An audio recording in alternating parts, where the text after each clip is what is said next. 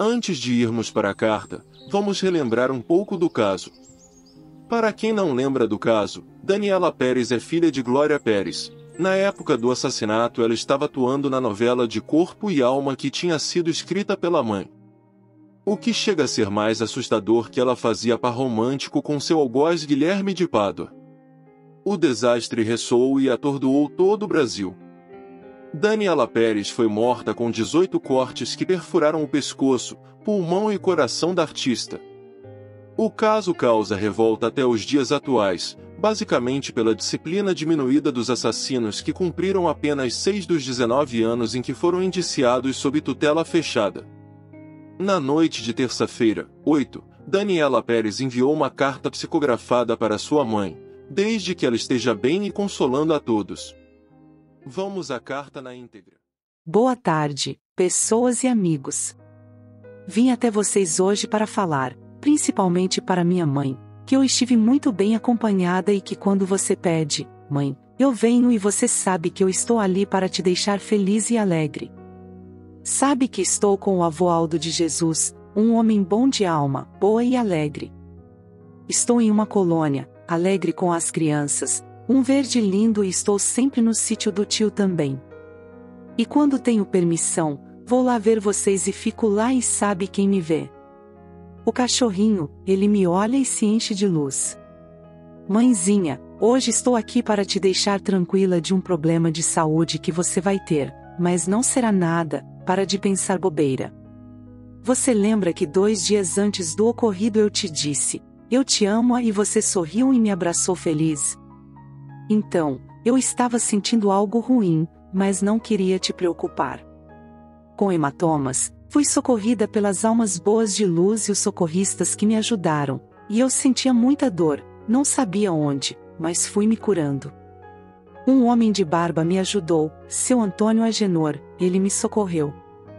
Estou escrevendo para dizer que eu já o perdoei aquelas pessoas e o que fizeram comigo e também dizer que tinha uma senhora negra lá também, mas estão perdoados. Precisei passar por isso para evoluir, você pode estar achando estranho, mas estou muito bem, reencarno em breve no mundo astral e terreno. Mãe, se cuida. Te amo. Daniela Pérez.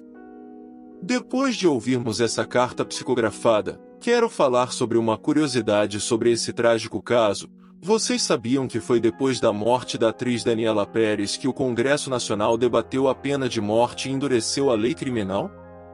A fonte é da agência do Senado. Por mais que tenha sido um crime bárbaro, que chocou muitas pessoas a comoção pública provocada pelo assassinato da atriz Daniela Pérez, há 30 anos, levou a uma ampliação da lei de crimes hediondos. Essa norma estabelece os casos violentos e socialmente traumáticos em que a punição do criminoso precisa ser rigorosa e exemplar, sem espaço para nenhum tipo de relaxamento. Em dezembro de 1992, aos 22 anos de idade, a atriz foi morta a golpes de punhal pelo ator Guilherme de Pado e pela mulher dele, Paula Tomás, no Rio de Janeiro. Daniela e Guilherme atuavam em De Corpo e Alma, a novela das oito da TV Globo. Até o caso Daniela, a lei de crimes hediondos abrangia poucos casos, como o sequestro, o estupro e o latrocínio, roubo com morte. Depois disso, o Congresso Nacional transformou o homicídio em crime hediondo. Quem acionou o Congresso foi a mãe da atriz, a novelista Glória Pérez, Indignada por saber que o casal de assassinos responderia ao processo em liberdade e depois poderia ter a condenação aliviada, como se tivessem cometido um crime leve, Glória em 1993 organizou um abaixo-assinado para que o assassinato entrasse na lei de crimes hediondos. Documentos da época hoje guardados nos arquivos do Senado e da Câmara dos Deputados mostram a repercussão da morte de Daniela Pérez entre os parlamentares e o engajamento deles na mudança da lei de crimes hediondos. Considero importante a comoção da opinião pública diante de crimes ocorridos nos últimos tempos, como o assassinato da atriz Daniela Pérez, que obviamente estão preocupando toda a população brasileira, inclusive o próprio presidente Tamar Franco, que avalia que o assunto.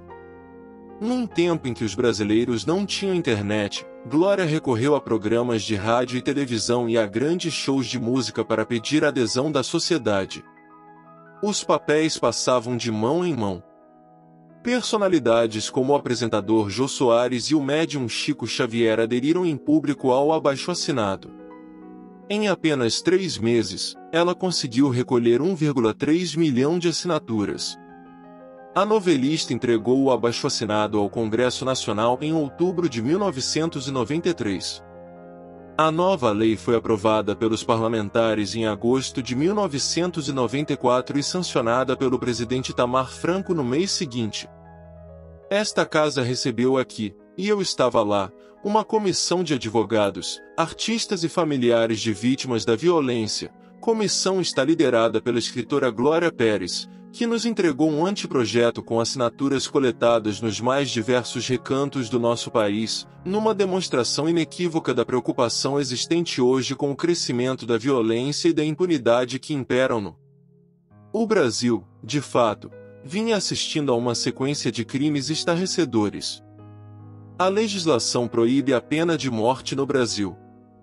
Trata-se de uma das disposições da Constituição de 1988 que não podem ser modificadas em nenhuma hipótese, as chamadas cláusulas pétreas.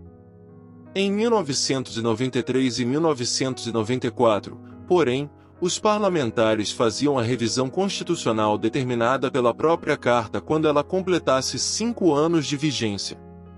Isso abria espaço, excepcionalmente, para que a pena capital entrasse na Constituição. A revisão foi concluída conservando a proibição de se executarem criminosos. Na avaliação do deputado Amaury Miller, PDTRS, mais eficaz que endurecer a legislação criminal seria combater as desigualdades sociais. Espero que, com a mesma competência, acuidade e preocupação com que nós estamos ocupando de ampliar o arco dos crimes hediondos previstos na legislação brasileira, também demos um pouquinho da nossa inquietação, esforço e trabalho para acabar com a fome, a miséria, o analfabetismo e a doença, que são as grandes causas da violência e da criminalidade. Na televisão, faziam sucesso jornais sensacionalistas que exploravam a criminalidade urbana. O mais célebre deles foi o Aqui Agora, do SBT, que estreou em 1991. Senadores acusaram os meios de comunicação de ajudar a construir uma sensação de fim do mundo que nem sempre correspondia à realidade. Parece que estamos vivendo uma fase macabra da imprensa, que divulga imagens para o horror ou em função do horror. Cada um de nós se sente como se fosse vizinho de um sequestrado ou de um grande acidentado, vizinho de um daqueles problemas que a cada hora são divulgados pela televisão. A fonte desde texto estará na descrição desse vídeo. Me digam, irmãos, o que acharam da carta psicografada?